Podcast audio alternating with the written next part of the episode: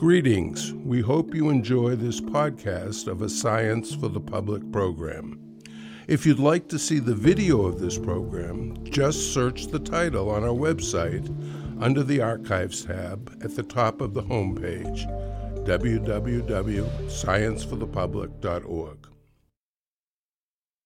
Good evening. I'm Yvonne Stapp for Science for the Public, and I welcome you to tonight's Contemporary Science Issues and Innovations. Wind energy is one of the leading forms of alternative energy, and wind farms are being constructed around the world. Our guest tonight explains why offshore wind farms are increasingly popular and why the U.S. needs to catch up with the trend.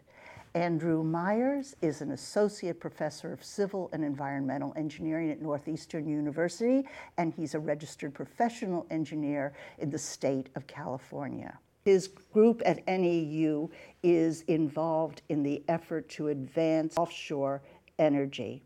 Dr. Myers and his colleagues emphasize that coastal Massachusetts has the natural resources to be a global leader in offshore wind energy production. We'll hear about the benefits of this energy resource and the challenges of launching such wind farms in the U.S. It is a great pleasure to welcome Dr. Andrew Myers. Welcome, sir. Thank you. Thank you for having me.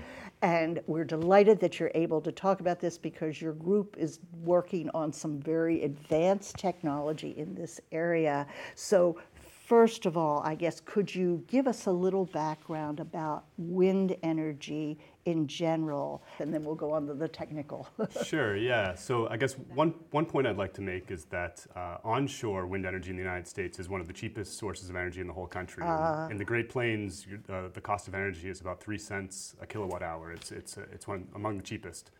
Um, in terms of efficiency, um, wind turbines are, are generating almost 60% of uh, the power in the wind, converting that to electricity. I That's see. the theoretical limit, and, and they're almost at that theoretical Ah, limit. I see. So it would never be 100%, but it would be like 60% of that wind gets. That's right, because the wind has to pass through the turbine, so you can't Right. take all of the energy right. out of the wind. Thank you. Yeah. Okay. All Yeah. right. Then, in terms of the design of these turbines, I understand it's pretty complicated, Mm-hmm. but could you give us some idea about that, the design of these things? That's your thing. That's right, yeah, right. So um, uh, uh, one advantage to a wind turbine is to getting the, the, the hub, the center of the rotor, as high as possible. Uh-huh. And so, um, so that's where winds are stronger and steadier. Yes, I s- So you need a, a, a very tall tower to support uh, a wind turbine. And then the mechanical equipment is all up top as well. So you need a, a structure that is tall to get the, the, the blades up high. Yes. And you need to support the, uh, the, the generator and the gearbox and the mechanical equipment up at that height. Okay.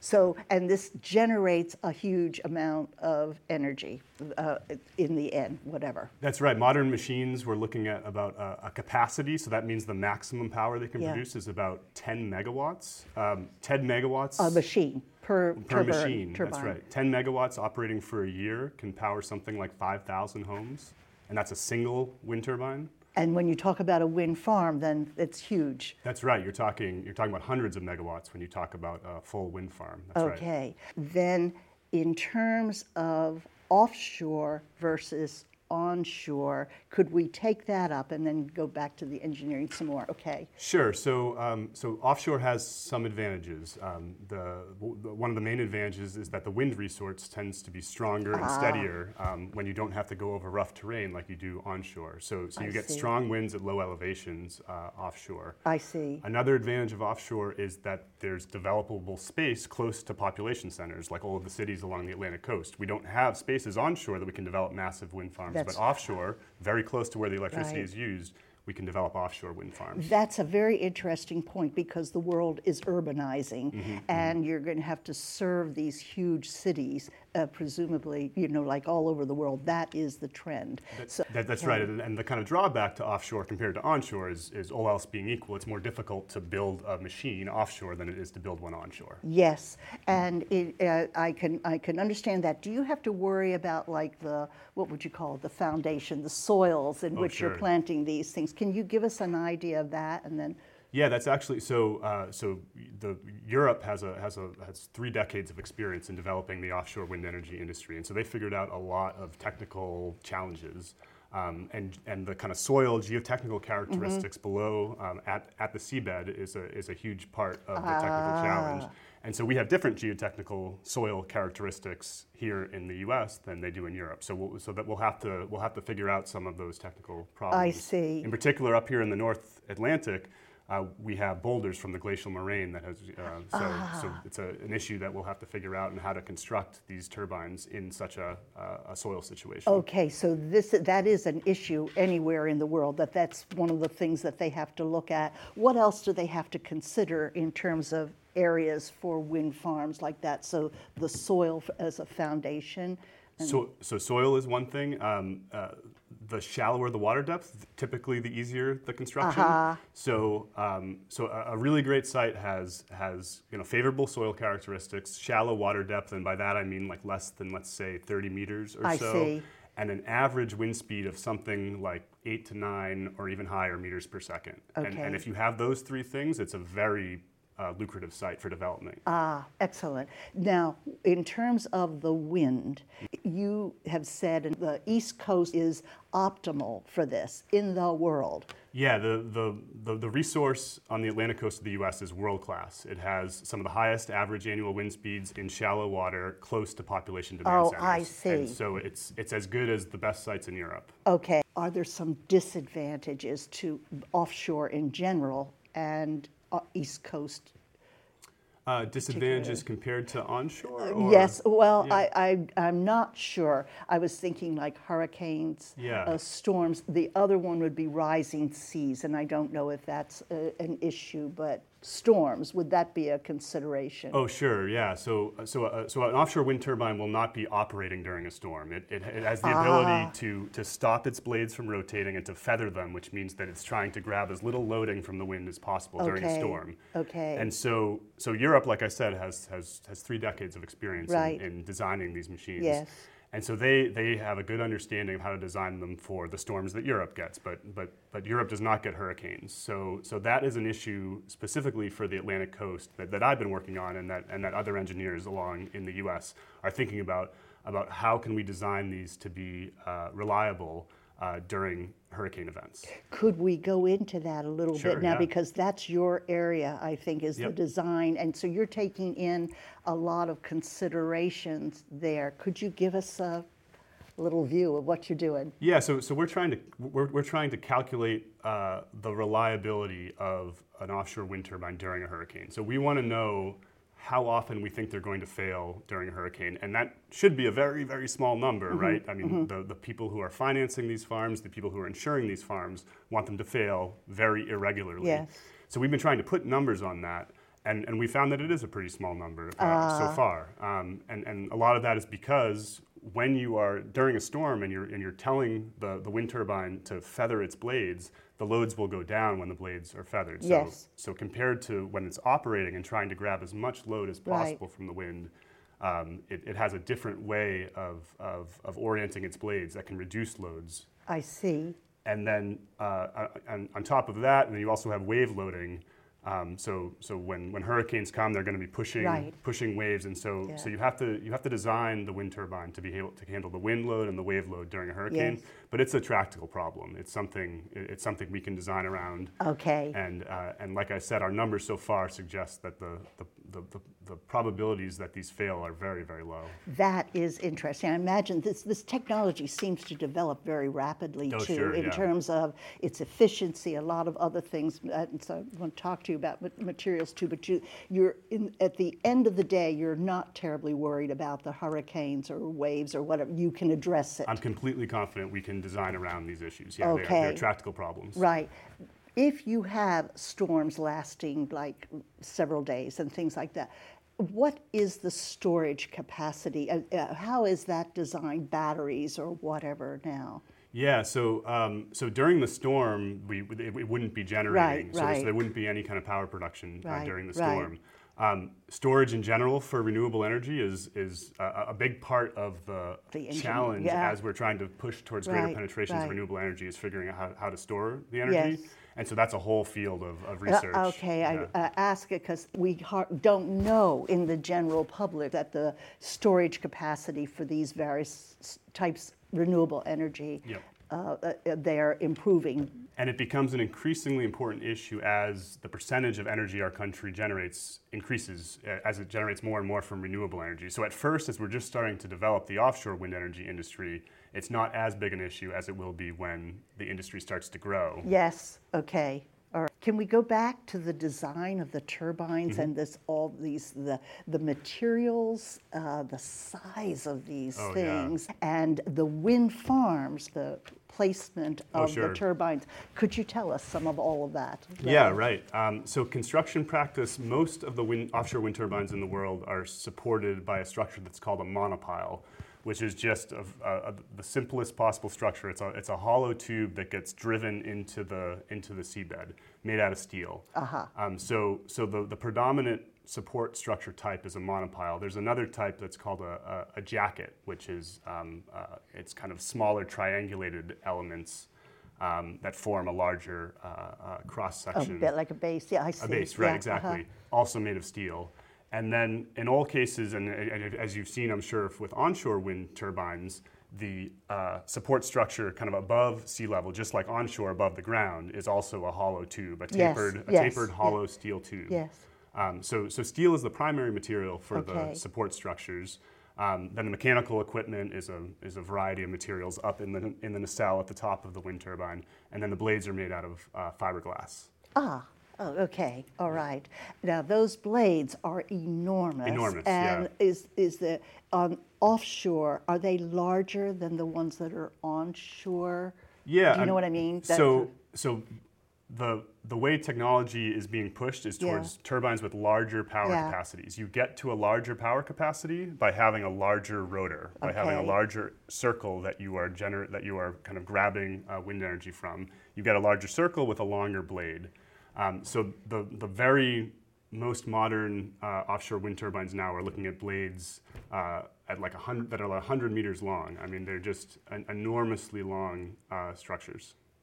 Okay, so that's one thing. One more thing with the material, and then I'd like to talk about that placement, the wind Yes, farm yep. design. That um, I think I asked you at one point I've seen some reference to rare metals. Is that a factor that is of interest to you or a concern? Yeah, so the the, uh, the the generator that is converting the mechanical energy of this spinning rotor into electricity uh, relies on uh, on magnets, um, and and permanent magnets are uh, use use rare earth metals, um, and so so that has there's environmental issues with how those are harvested. Okay. And so folks are trying to come up with generators that use less uh, rare earth metals. Okay.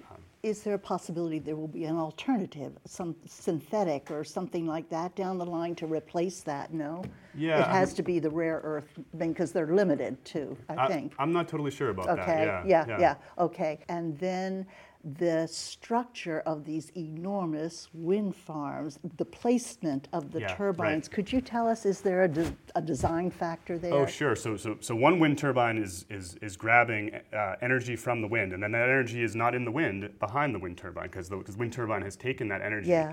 So you can't just have two wind turbines right next to each other because the one behind the first one will not be seeing as much wind energy because this Okay. first one has extracted the energy already. Uh-huh. So the, the, the, the way that, that so you have to space them at a distance that's that's far enough away that the next turbine down the line can still grab the full wind energy, and usually that's something like a kilometer or two. So these are spaced about a kilometer or two. Wow, yes, Yeah. yeah. Then how many turbines is, are typically in the wind farm? Yeah. Um, so the the development, uh, the, the the kind of furthest uh, along development off the coast of Massachusetts uh, is looking at an 800 megawatt development, and so if they use 10 megawatt turbines, that would be 80 10 megawatt turbines. Okay, and for megawatts and gigawatts, could Yes. you refresh our memories? Yeah, so at a, uh, if, if a wind turbine is, is operating a capacity factor of about 50%, which is a, a, a high capacity factor, um, a, a 10 megawatt wind, a turbine with a 10 megawatt power capacity in a year can generate enough energy to power about 5,000 homes. Okay, all Yeah. right, so that's, that's that's. one that's turbine. one. That's And one I just wanted to make sure that Right. we had that very clear, because you made reference to that a Yeah. little bit before. In terms of the design, I think this must be very exciting, this time. Your engineering, I think it sounds as though you'd have to put together not just civil engineering, but a whole pile of things. Is that true? Oh, it's certainly yes. Um, so, I mean, at the least, you need uh, structural engineers, mechanical engineers, electrical engineers, um, construction managers, marine warranty surveyors, insurers, Yeah, financiers. I right, mean, right, it's a, right, it's right. a complex. But even in terms of the engineering, it's, Yeah. it's like a huge brain there. One specialty is not adequate for designing it, apparently. That's right. That's right. You'll, you'll a whole host of engineering types are involved in designing a, a wind turbine. Okay, if the research end of this is becoming international, your group has done some international work, work with international teams. And so is that coming? That's right. Well, I mean, so so Europe is so far in front right now that that, that, that we are very eager to learn as much as we can from from from the Danes, from from the Germans, from the from the French, from the from the British, Norwegians, uh, the everybody else has been at this. That's right. While you're on there, why are they so far ahead? Yeah. Mm-hmm. Some of these people have oil, for example, you know, and they were selling oil and they've gone off to do uh, the wind and, right. and commit to this resource. Why, why are they so far ahead? It's interesting that you mentioned that. Yeah. So uh, two of the of the largest offshore wind energy developers are, are companies that, that were oil companies. Uh, so Yeah. Ørsted is a Danish company Yeah. that was an oil company, and, and Equinor uh, Oh, I as don't well. know the name. Yeah, is That's that. Norwegian or E- Equinor is Norwegian, and Okay. uh, yeah, Ørsted is Danish. Yeah. Um, and so yeah, that, that's a tough question. I'm not exactly sure. I mean, they, they have the, the, the force of public opinion, and um, uh, so I think I think the, the public is behind it in Europe. I think I think also. Uh, European countries have federal energy policies, where in the United States it's the, it's the states Yeah, that are right. controlling their energy to a large degree. Yes. Um, and so I think that, that, that having a coordinated federal energy policy Yeah. uh, can help to kind of push these industries forward. Right, but also that commitment, that solid commitment by the governments uh, in, in themselves. And do you have any idea why? It seems as though there is almost a resistance to renewable energy. We're always catching some kind of an argument why this is just virtually impossible. Let's bring back coal, which is a fantasy, and so on. Um, why this resistance in the United States and why it's successful, apparently? Yeah, that's a complicated question. I'm not. I'm, I'm not Okay, it's not an sure. engineering Yeah, question, just frustrating. Right. But it was in your, the very good article in Phys.org that, Mm-hmm. that I read about your group mentioned this, that it is frustrating to engineers, people in this field, that the United States keeps resisting, basically. So do you have any ideas how we might promote it better? Well, I think I think one thing is is, is making sure that, that folks realize how tremendous the resource is off of the coast, specifically off of the Atlantic coast. So, Yes. so the Atlantic coast has enough developable offshore wind energy power to power the entire country. This is It takes about a thousand gigawatts to power the whole country, and and there is That amount of capacity resource is there. is on the Atlantic Which coast. raises the question again, why hasn't this happened? You know, it's almost a pilot thing off Rhode Island, and, uh, so, w- but nothing has happened. What are our prospects in the future in terms of what you know about the development? Oh, I'm, I'm very bullish about the industry. Um, Yes. So, so uh, in particular, there, there are um, something like 20 projects uh, in the works for the United States right now. Um, Okay. Several in Massachusetts. Aha. Uh, so the one I mentioned uh, Yes. is an 800 megawatt project that was uh, that, that that recently just was awarded a long or offered a long-term contract to the state of Massachusetts at a, at a very low price. Um, there are, I don't know if you saw a few months ago, but there were three lease areas uh, off the coast of Massachusetts that went for $130 million each, which is a stunning uh, amount of money for an offshore wind energy lease. So the industry, and it was it was major international players that are leasing these areas. So the industry all over the world sees the Atlantic coast and, and is, is looking to help us get this industry going. It looks like it's going to be a big deal really soon. Oh, that's excellent. Well, I can understand that, like uh, states like Massachusetts, I don't know about Maine, Massachusetts, definitely, Yep. New York. Yep. If those states get, get it started, first, how long would be before it's deployed, that it's productive? Well, this this first project I keep mentioning, the one Yeah. that the state of Massachusetts now has a long-term power contract to buy power from this developer. I mean, this one is is is imminent. I mean, it's. Uh, Oh, it's- this is great. Yeah, I mean, they're they're talking about construction within years. Uh, Um, That's excellent, and just in time. Yeah. The, the, uh, how long does it take to put up a wind farm like this that you're considering, this project? Yeah, um, and so that's hard too because uh, we have the European experience, which has decades of developing the supply chain, the workforce, and all these things. So, so having the first one in the United States, it's kind of it, we have, we have to figure it out. Right, Um, ah, ha, ha, ha, yeah. okay. So I, it, it'll be years for sure. Right. to- Is it possible for the United States to produce the components here? I understand the turbines might be produced in country X. Can we do all of it here? yeah, I mean the the the entire machine involves an international supply Oh, chain. it is? Um, yeah, there are there are uh, so the ones in Rhode Island, uh, those turbines came from France. Yes, I Um, see.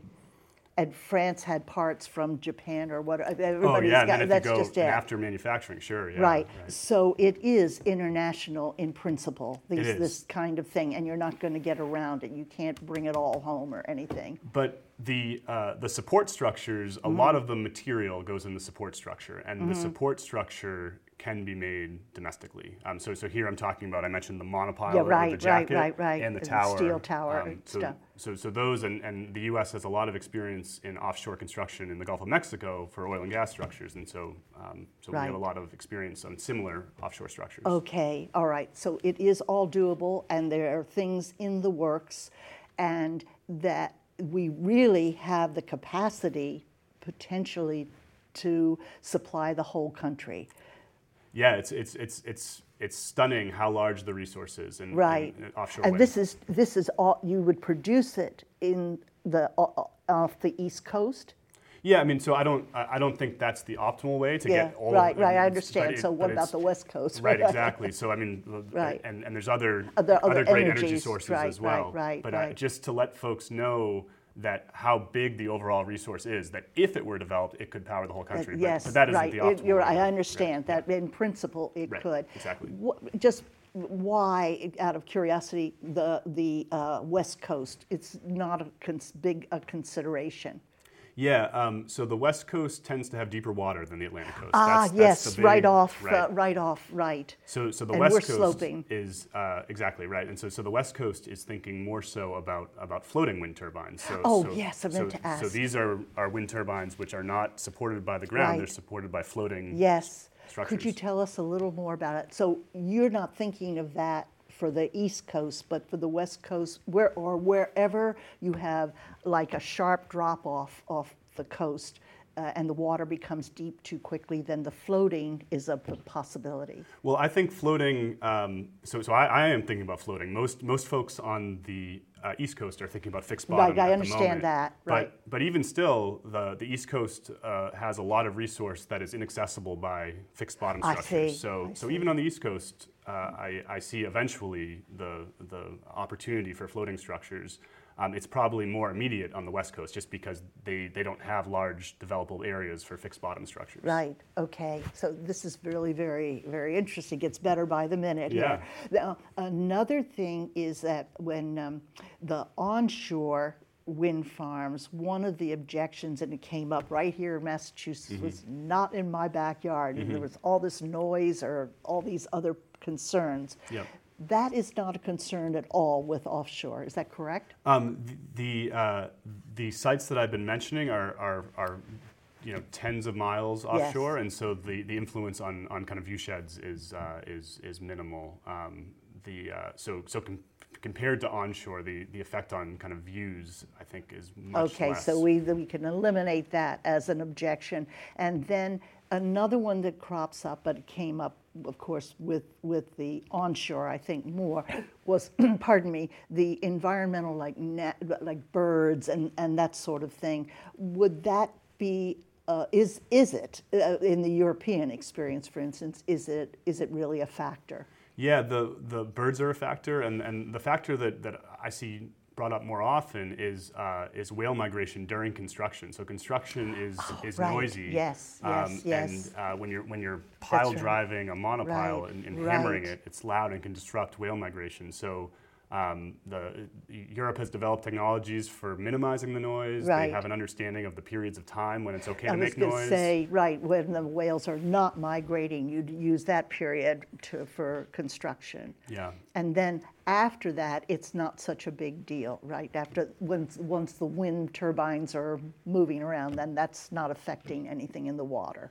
Right. Um, some Essentially. some folks are hopeful that it can be, uh, uh, you know, a better habitat for some fisheries. Um, so the the, um, the the the whale issue, though, is mostly an issue during construction. Right, I understand that, but that's something that you can resolve. It's a problem that can be resolved. So the, uh, the, the, it sounds as though you're good to go in here and you are in the middle of this at just exactly the right moment. You must be a happy man. Oh, it's, it's, it's so exciting to be part of, a, of a, an industry that I think is about to take off and Yes. to, that I think is going to be a really important part of our kind of energy landscape in the United States. Right, Yeah. right.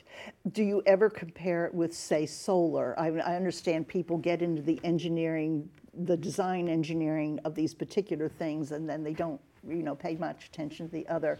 D- did you ever consider that also, or just? Yeah, well, so I think I think solar is a part of the solution, most definitely. Okay. Yeah. All um, right. the- you know, solar works well in a distributed sense. People Right. have people have solar panels on their rooftops. They don't have wind turbines on Exactly, their rooftops. Wind turbines exactly. work best and kind of commercial scale. Yes. But solar has the benefit of it can be distributed Right, nicely. or in dry, very dry areas, uh, the- so they, they joke about turning the Sahara into a, a solar farm, you know, Yeah. at this point. And I think, So- uh, and, and uh, you know, solar also has um, the, the benefit of it tends to be complementary with uh, wind energy Yeah, generation, okay. where when, when solar is generating the most, um, wind tends to generate less, and when sol- at night when solar is generating Right. the least, wind tends to generate a lot. That's so an they, they, interesting kind of work well point. together. Yes. So these things are complementary. These are. new forms of energy are complementary. How optimistic are you about the United States, the situation for us now? Do you see us moving forward despite resistance in some quarters? Yeah, so uh, like most of my thinking is on the offshore wind energy industry in particular, and um, uh, ever since we had that Rhode Island project, Yes. that demonstration project, we had we had offshore wind turbines, industrial scale in the United States. Um, you know, every year the conferences that I go to about offshore wind energy, Right. they are more and more people coming. There's more and more energy. Uh, the major international developers are moving. They're, they're creating offices in the Atlantic coast. They are leasing the areas. Right. and So you have investors are interested, nations are interested, Mm-hmm. and uh, even in the United States, you have at least investors that will commit and so on. Do you see any shift from, say, fossil fuel? I've often wondered why don't they just move over into these kinds of things? You know, because they have dealt with huge equipment, huge projects and things. Why keep digging up oil? Uh, Do you see any of that happening? They're making a shift to commit to uh, renewable. Right. So I mentioned the two in Europe. So Yes, Equinor, yes, used to be right, Statoil, right, but here. and then uh, the, the Danish one, um, Shell as well. So Shell, Shell to- actually uh, has uh, owns one of the leases off the coast of Massachusetts. Um, Okay. so so yeah, they're the, the oil companies are. If they, if they see that as profitable, you think they might make a shift? I ask that because there's this renewed effort to drill in the oceans and so on, and a lot of people are very upset about it. And uh, those are the companies that we've had problems with before. Is there anything else in terms of like the energy security or the engineering that we should discuss here that you would like to bring up?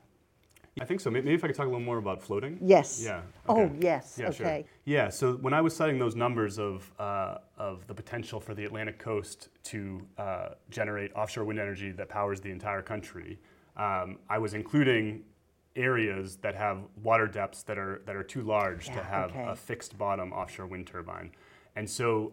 I think there's an amazing opportunity for engineering creativity, uh, for engineering ideas to support, uh, to create floating structures that can support off- offshore wind turbines.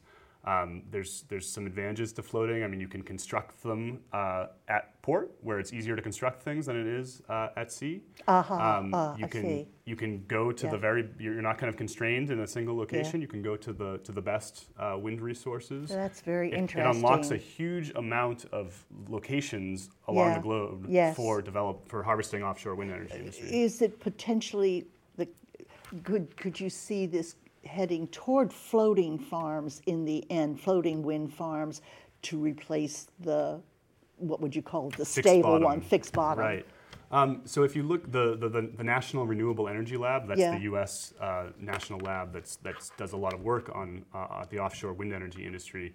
Their projection is that is that eventually floating wind energy could be cheaper than fixed bottom. So, Uh-huh. so, so they are thinking there are some advantages to floating, Okay. but there's a lot of technology, there's a lot of engineering. For anyone who's kind of looking for an engineering challenge that they want to think about, I think floating, developing floating offshore wind energy technology is a good one. That's very interesting. And while we're on that, uh, you're in this fabulous field. this, that seems like, Oh, you yeah, know, yeah. and you point out, I mean, it, it requires the technical s- skills, but also just being creative, just being able to see design down the down the line. Do you have any advice for young people that might be considering it because they say that uh, the renewable energy is just huge for jobs, for all kinds of things, certainly. Yeah, right. Well, I, I guess I guess one point I just hope that we can that, that, that young people might take away from this is just um, how large the resource is, how um, how significant the industry already is and is likely to Yeah, become. it sounds like. um, and just the, the, the huge diversity of jobs that are going to be required by this this industry. There's there's engineers. There's going to be folks constructing them. There's Yeah. going to be folks maintaining them. Yes, it's a lot right, of right. really good, really important jobs. And so so I so I, I see it as a, as a really meaningful potential career path for for, for young people. So I, I hope they consider it. Right. I, that's it's inspiring. I think it would be really exciting to be working in this. And one more last point is that uh, is there something that we could do as a, you know, just citizens to get the governments to pay more attention? So, kind of one encouraging thing that I've realized from the, the past uh, many years uh, thinking about the offshore wind energy industry is that it is uh, more locally driven than you might think. I mean, it is really states that are driving Ah. Okay. this forward. And, Right. and, and all of this kind of uh, significance of the industry. Uh, it became really significant when Massachusetts passed a law requiring that a certain amount of power be generated from offshore wind energy. I as soon as the law was in place, that changed everything. Folks were willing to start move offices to, to the Atlantic coast. They were willing to start investing Got it. resources, and so so, So you local, can do it and, local. and, and it's it's it's local too. Yeah. Yes. So so kind of local. I mean, local, statewide. Statewide, right? statewide laws are driving this industry. So Very interesting. So, and then if enough of those states get on board with something like that, it will simply perpetuate. Other Yes. people will be forced to get on the get on the ball here. Yeah. Well, Dr. Myers, this was very interesting to talk to you about this, and I wish you the best of luck. I think you're going to have a wonderful career, and the project at Northeastern University sounds very interesting as well. yeah, thank you so much for having me. It was en- I enjoyed our conversation. Thank you. We hope you enjoyed this podcast of a Science for the Public event. Please check out our website, www.scienceforthepublic.org, for videos of all our events, lists of upcoming events, our weekly Sci News Roundup newsletter, and timely science information.